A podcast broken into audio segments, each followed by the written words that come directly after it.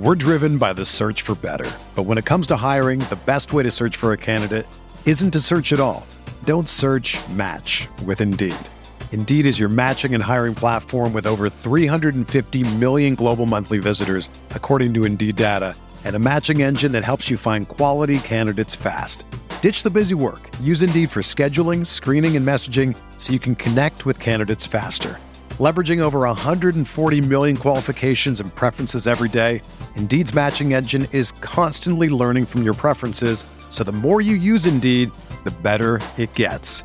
Join more than 3.5 million businesses worldwide that use Indeed to hire great talent fast. And listeners of this show will get a $75 sponsored job credit to get your jobs more visibility at Indeed.com slash BlueWire. Just go to Indeed.com slash BlueWire right now and support our show by saying that you heard about Indeed on this podcast. That's Indeed.com slash BlueWire. Terms and conditions apply. Need to hire? You need Indeed.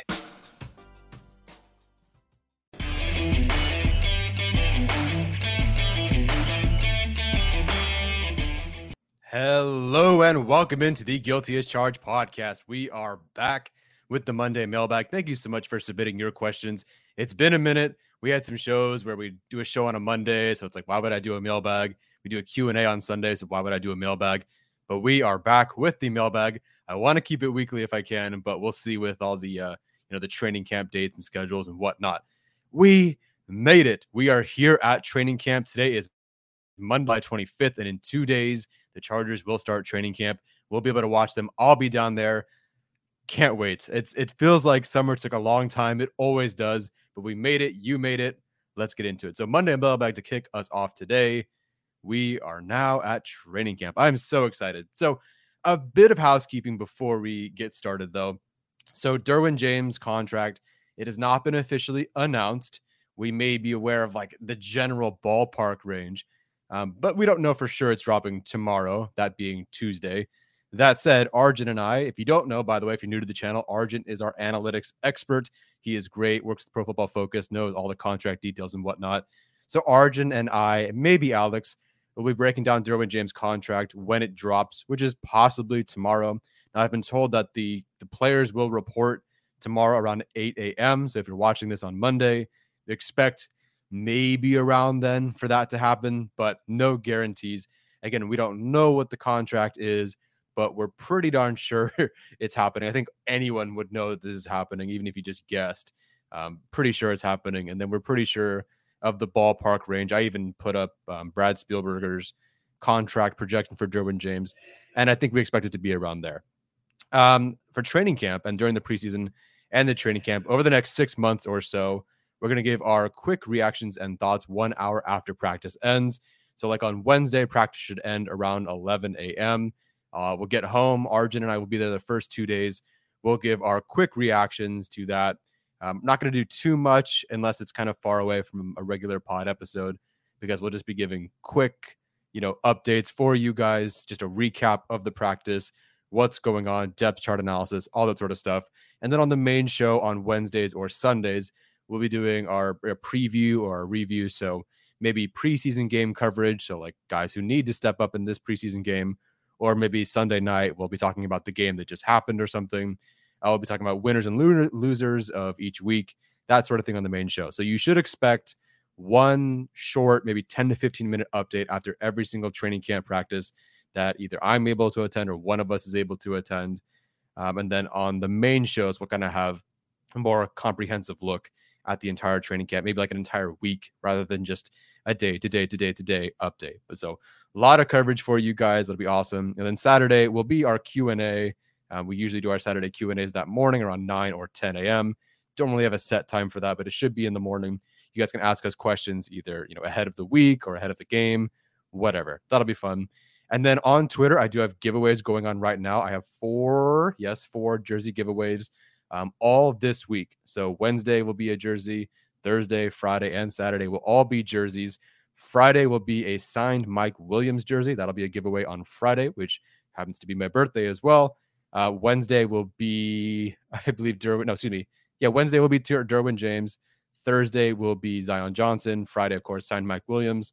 And then Saturday will be Justin Herbert. Now, that's not, you can pick a different one except for the signed one. That'll be the same one, but you can pick another jersey if you win. So if you follow me on Twitter at Tyler J. Shoon, you'll find the rules for entry.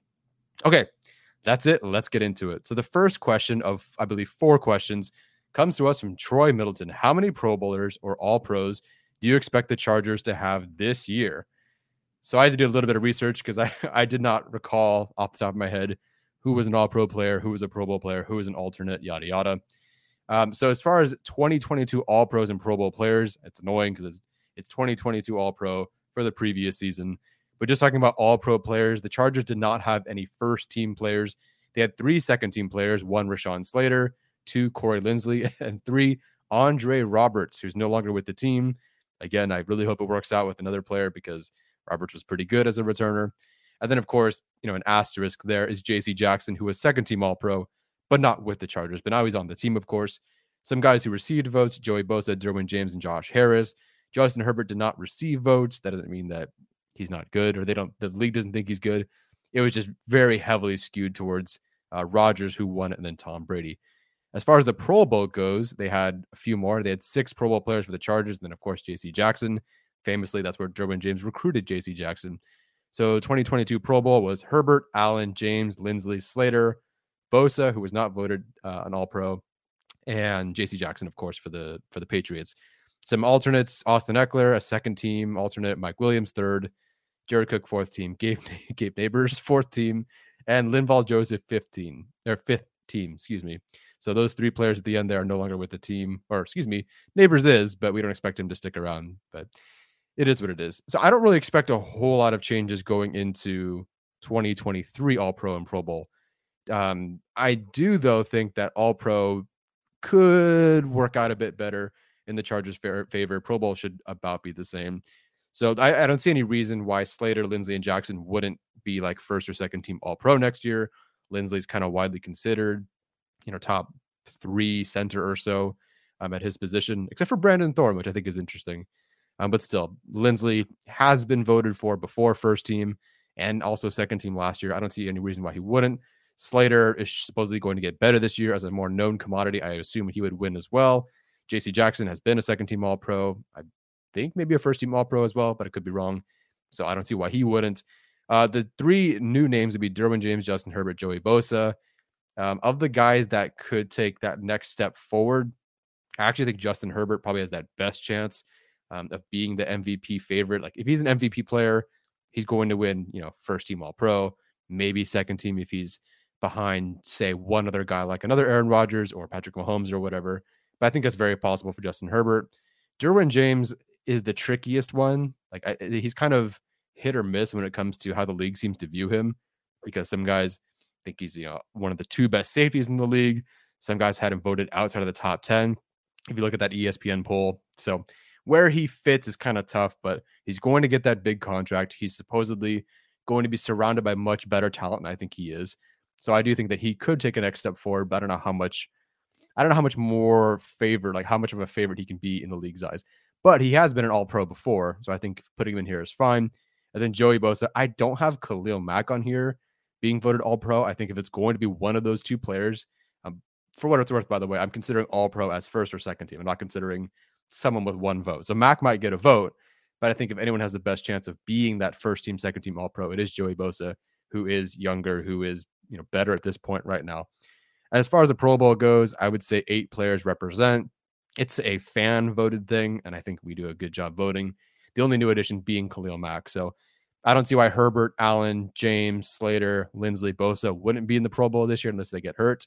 Uh, Mack is the one that Chargers fans have to kind of rally around. Then J.C. Jackson I feel like naturally Chargers fans will, will vote for him, but I don't know. Who knows?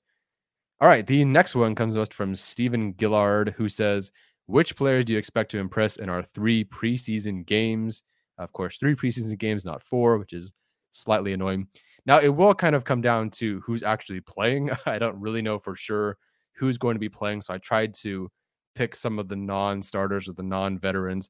But again, not not not an easy, you know, thing to figure out exactly who's going to play. Heck, I don't even know if Jerry Tillery is going to play or not, or, or Morgan Fox or whatever. So I don't know. We'll see. Uh, I don't have Jerry Tillery on here. Well, we'll start with offense though. So three players I expect to impress on offense. There are probably more, but in terms of like expectations and who might just impress more than we think, I think Josh Palmer is an easy candidate. He's going to be the wide receiver one on the team when they trot out there. I'm assuming that Josh Palmer is going to play. I don't see why he wouldn't. So it'll be, you know, at, uh, Palmer, Guyton, maybe Carter. Depends if they view him as a much of a veteran or not. Um, but they'll be out there with the first team with Chase Daniel. He should receive the bulk of the targets. He should receive, you know, the most receptions and whatnot. I think Guyton might have one or you know even even two big plays per game, but Palmer should be more consistent, and he was last year anyway. I think he's going to be amazing. Uh, I think Jamaree Salyer, the rookie from Georgia, is going to absolutely stand out, and I think it kind of depends on how they want to do this because it's possible that he is the third string left guard. And maybe that's what they did. Like maybe with the third string line, that's where he lines up. But if you want to get a good look at him at tackle, I think there's a way you could put him in with the second team where you have him at left tackle and then Jaimes at left guard and just get a, a little future snapshot of what that depth or maybe even what a starter at those spots could look like. Well, not Salyer at, at left tackle. That's that's occupied by a current player, but you know, getting a look at him there. So I, I think Salyer, look, he's a guy who dominated some of the best competition. You know, he went, you know, Bama, Michigan, Bama in a three week stretch at the end of last season and gave up like two pressures or something. I think he's going to be really excellent. And he even played right guard, like he played tackle against Bama, tackle against Michigan, gave up two pressures or whatever it was. Then they had him play in the national championship game, right guard against Alabama. And I don't think he gave up a pressure. Like this dude is is pretty legit. Um, so I think he's going to impress. I think it's going to be potentially like the Chargers version of Trey Smith, although I don't know if he gets that, you know, instant rookie start, but we'll see. I do expect Larry Rountree to impress as well. And why not? He did last year. Now, I was one of the people that was a bit more, you know, reserved when it came to my praise for Larry Rountree in the preseason because everyone was taking victory laps and everyone was happy about Larry Rountree. And I totally get it. But they were two big runs off of very, very well blocked runs. Like I could have at least gotten half that yard, half the yards from there. Rountree, of course, much better athlete, much better player. Got more than I ever would have, but it was kind of a gimme. You know, they were gimme plays. That said, I do think Rountree, you know, now second year, possibly, hey, might have a good left side in front of him too, might have a good right side in front of him as well, with the nice, you know, rotating uh, second string, third string line that they have. I think he'll look good. I, whether that means he's good in the NFL in the regular season is a whole different thing, obviously, but I think he's a shot of looking, you know, pretty good and, and, impressing. I think a lot of fans are not a fan of his right now. Frankly, I do think he should be RB4 if we're picking between the four running backs that are the three backs that are returning plus Spiller. I think Rountree should be RB4. I'm just not a huge fan of plotting, you know, run forward guys. Um, but I do think in the preseason he will shine. So on defense, who will impress on defense? I don't think there's any chance that Woods isn't impressing on defense. I was just watching the offense. I, have only watched Keenan Allen, Mike Williams on the offense, but every once in a while, just skipping through games, you watch some defensive plays just naturally. And there were two plays, back to back touchdowns. One that was just called back due to penalty against the Texans, where you know Burkhead ran up the middle or off left guard or whatever, and Gilman just was not able to get there in time to stop Rex Burkhead, which sounds awful, um, but it's true. It happened, and then there was a penalty. It got called back. There was an outside run, I believe, and Gilman just took an awful angle or could not get there to stop Rex Burkhead. JT Woods is the answer to all the problems they had last year when it came down to just pure athleticism. Like, sure, Woods has in college some missed tackle issues, particularly against the pass, if I'm not mistaken. But his speed is there, his instincts are there. He's just like, like at least even if he misses the tackle, he's going to get there to at least try to attempt to make the tackle. And heck, I'll take a missed tackle where, or like, you know, someone breaks a tackle on him over just completely missing your assignment altogether because you're not athletic enough to get there. Now, of course, you want Woods to finish the tackle and be the guy who brings the ball carrier down. But I think he's going to, I think he's going to shine out in the preseason because he's so athletic. Uh, Nick Niemann, no surprise here. He was honestly their MVP last season, in my opinion. Yeah, well, even if he wasn't the MVP because he's a linebacker, I think he was their most productive and most outstanding player by far.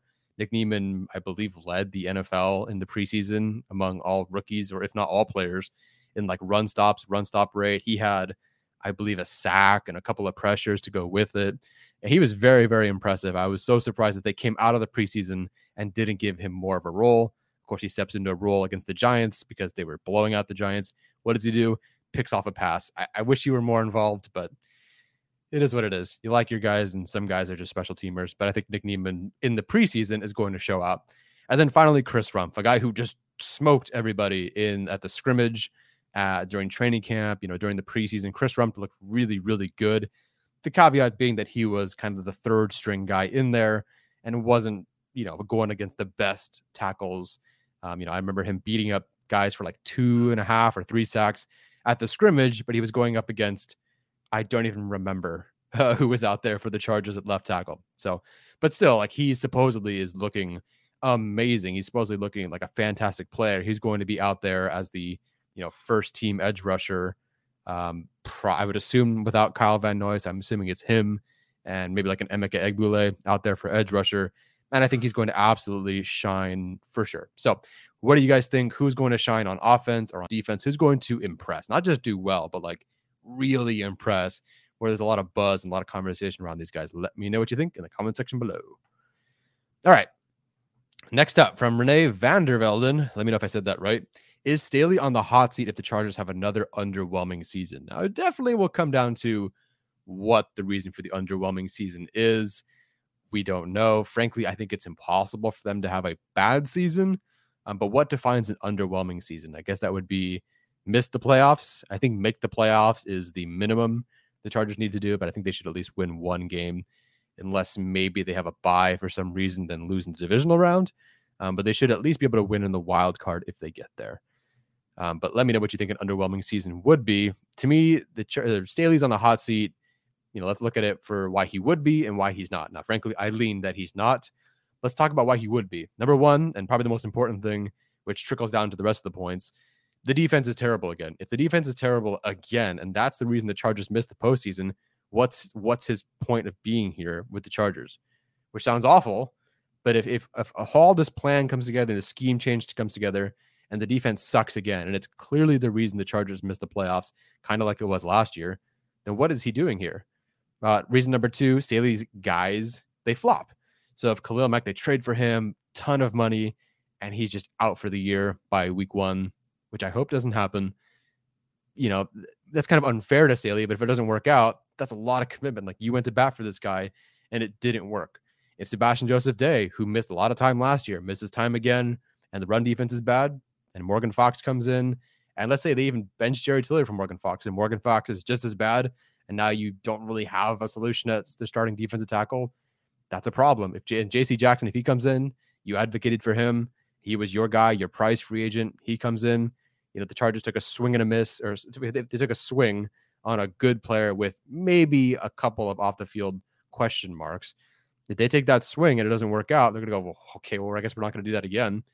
Um, and then if departing players excel elsewhere, um, this is a tough one to to gauge. But if if the guys that the Chargers let go in the offseason go somewhere else and perform better, or at least even as much as the guys that they kept or signed for, you know, but the Chargers spent a lot more money on these guys, that might be a problem. Um, so if like a Uchenna Nwosu goes out and has a huge year and does better than Khalil Mack, but at you know two and a half times less the contract or the APY at least, you know that might draw some you know some question marks. If Kyzir White goes to Philadelphia and he's got 150 tackles and becomes an All Pro behind a great Philly defensive line, which is very very possible, and Kenneth Murray is a bust, but they went with him, or you know Troy Reeder starts maybe even and they didn't give Kyzir White that shot because they wanted to go with Troy Reeder. I don't know, whatever. Justin Jones, you know, these guys, if they leave and they depart and they go somewhere and do a great job elsewhere, and Staley's defense looks terrible, but all these guys you let go are doing well elsewhere, you know, you, you'll raise some eyebrows for sure. Last year it was kind of Facyson. Denzel Perryman had an amazing year for the Raiders. Casey Hayward had an amazing year. Now, granted, these players were all for the Raiders, um, but that, that's just where they went. They, they all went to the Raiders. So what am I supposed to do? But Facyson Perryman and Hayward all had good years relative to expectations. And, you know, Michael Davis didn't do so well. Hayward did well. Chargers had a bit of a linebacker issue, you know, with with Kenneth Murray, uh, and Perryman did really well. And Brandon Facyson, wouldn't have fit the scheme anyway, but he did do pretty well for the for the Raiders, but he wouldn't have fit. Uh, the fourth and final reason why he would be on the hot seat is Joe Lombardi continues his own hot streak. Do I think he's the best coordinator in the world? No. But I do think that he does enough and did enough for the Chargers to be successful. Arjun pointed out that you know the Chargers are running outside zone, like that is their main priority thing. That's not the only thing they run, but that's their big thing. And no team generated more EPA on outside zone runs than the Chargers. So like Lombardi took a whole new unit, a whole new scheme, all of this stuff, implemented it, and they became the best outside zone team in terms of EPA, which is great. Herbert set, you know, this record, that record, most touchdowns through this many games, you know, was an outstanding quarterback statistically. The Chargers had a top three offense. They had more points per drive than the two South 2006 offense with LaDainian Tomlinson. Like, I don't even know how that's possible, but they did. They averaged more points per drive with them. You know, one of the highest red zone, you know, touchdown rates low turnover rate from Justin Herbert. He took a step forward. So if that continues into this year and Herbert is an MVP and they look really good on offense and, and Lombardi or Herbert or both have said Lava's 101 offense last year. We're going to get into 202 now. Like this is now your sophomore year of college and it's going to get a bit more difficult. And it, it's just crazy because what's the 300 and 400 offense going to look like in these years with Joe Lombardi? If he looks really good, and Staley looks bad, then why are we keeping Staley around if the defense is looking terrible? Put Joe Lombardi as your head coach, which is controversial. I know it's very early to be talking about it, but we're talking about a hypothetical here. If Joe Lombardi is leading another top three offense with Herbert being the MVP of the league, and and Staley's defense is bottom of the league, one coach is clearly at the worst doing very well on offense and doing their job. You know, is Lombardi going to be a great head coach? I don't know. Some team is going to find out. Um, but if Staley is faltering and Lombardi continues to just have a really freaking good offense, which might be completely because of Justin Herbert, but still, if there's a great offense there, why break it up? Make Lombardi your head coach. And if Lombardi's getting coaching jobs elsewhere or coaching interviews elsewhere, and Staley's not doing so well, keep the continuity and just promote Joe Lombardi. So I, I think that if Staley, all those things happen, he looks, the defense is bad, his guys flop, guys go elsewhere and excel and Lombardi is is clearly just they're crushing it on offense. And you know his coordinators and his position coaches are all getting hired and whatnot. Keep him, make him the head coach, um, because you want that continuity for Justin Herbert, and then that kind of solves the problem for the rest of his career of who his offensive coordinator is going to be. It's just always going to be Joe Lombardi. Uh, but again, hypothetical. I don't think it'll happen, but we'll see. So why is he not on the hot seat? At the end of the day, the Chargers are pretty clearly committed to him and his vision. Like there's been no in my lifetime, no one who's had the same amount of personnel control as Justin or as Brandon Staley. He is calling the shots at the very least on defense. Offense, eh, I don't know, but most of that structure is already in place. But he called the shots in terms of overhauling the offensive line. Right, they went back to back offensive line in the first round. That's definitely a Staley influence.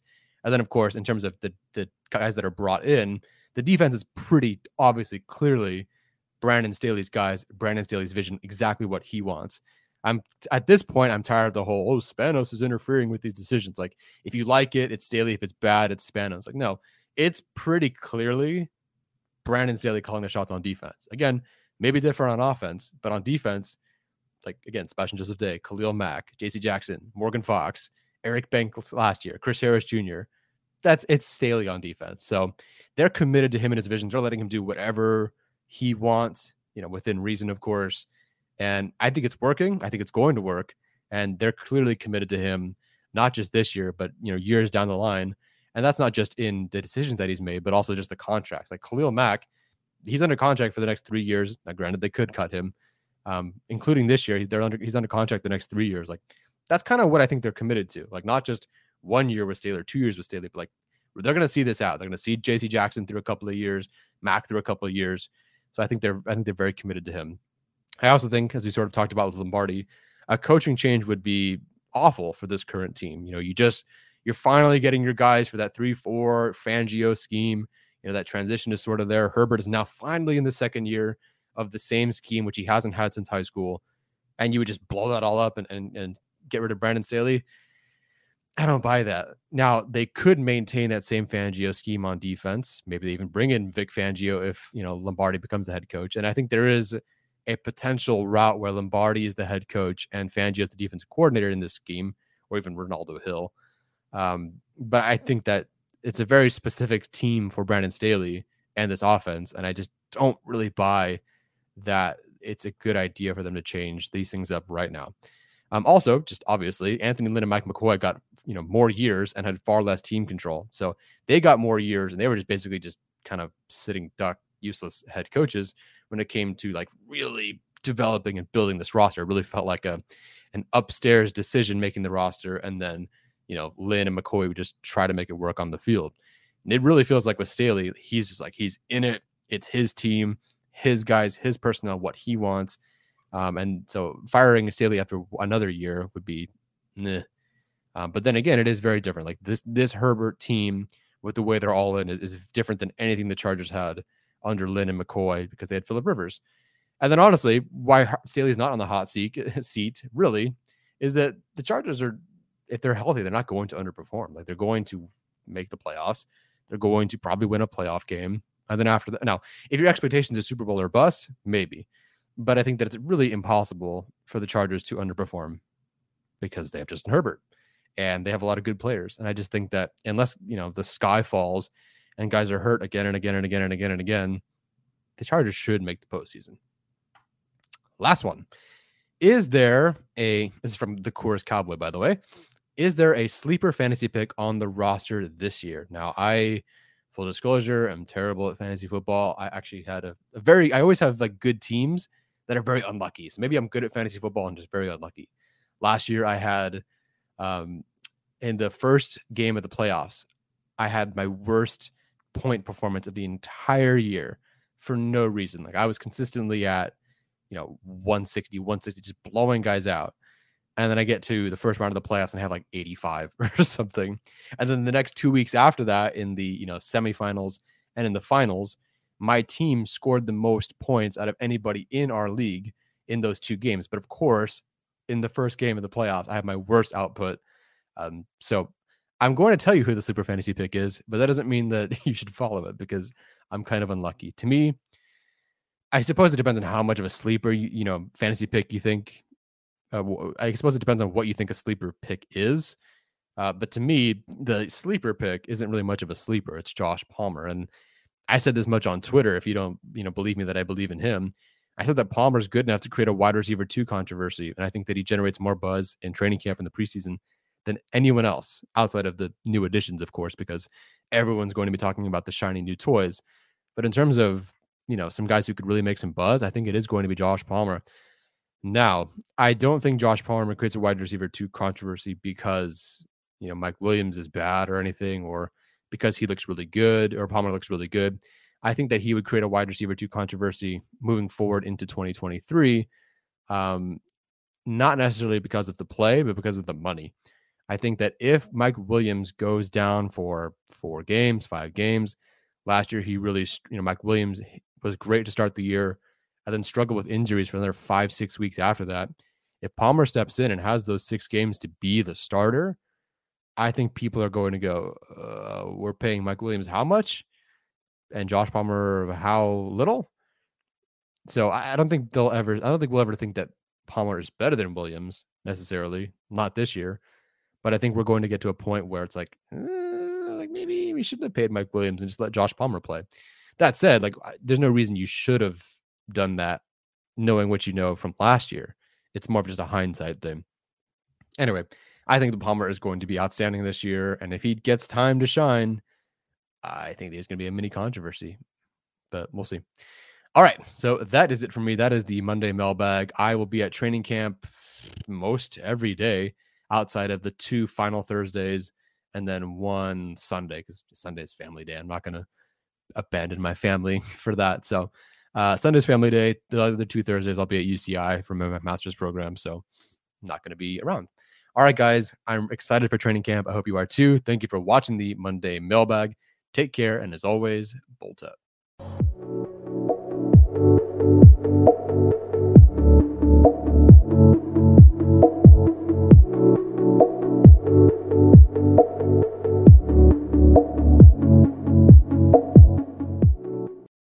Is the story of the one. As head of maintenance at a concert hall, he knows the show must always go on. That's why he works behind the scenes, ensuring every light is working, the HVAC is humming, and his facility shines. With Grainger's supplies and solutions for every challenge he faces, plus 24 7 customer support, his venue never misses a beat. Call quickgranger.com or just stop by. Granger, for the ones who get it done.